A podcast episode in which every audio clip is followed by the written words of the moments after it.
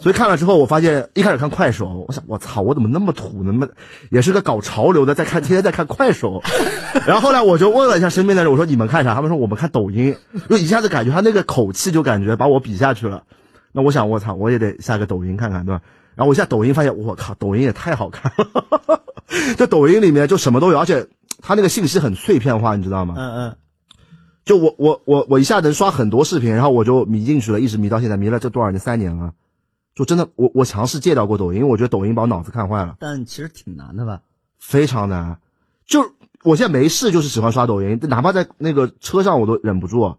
对，而且而且我觉得这个这个习惯改变了我很多。就是我现在有时候看电影，我不去电影院，我看不进去了。嗯嗯嗯，就因为碎片化的信息收集太多了。但是我我前段时间我在跟我女朋友也在讨论这个问题，我就在想，我们现在大家都喜欢看抖音，是不是跟这个疫情也有一定关系？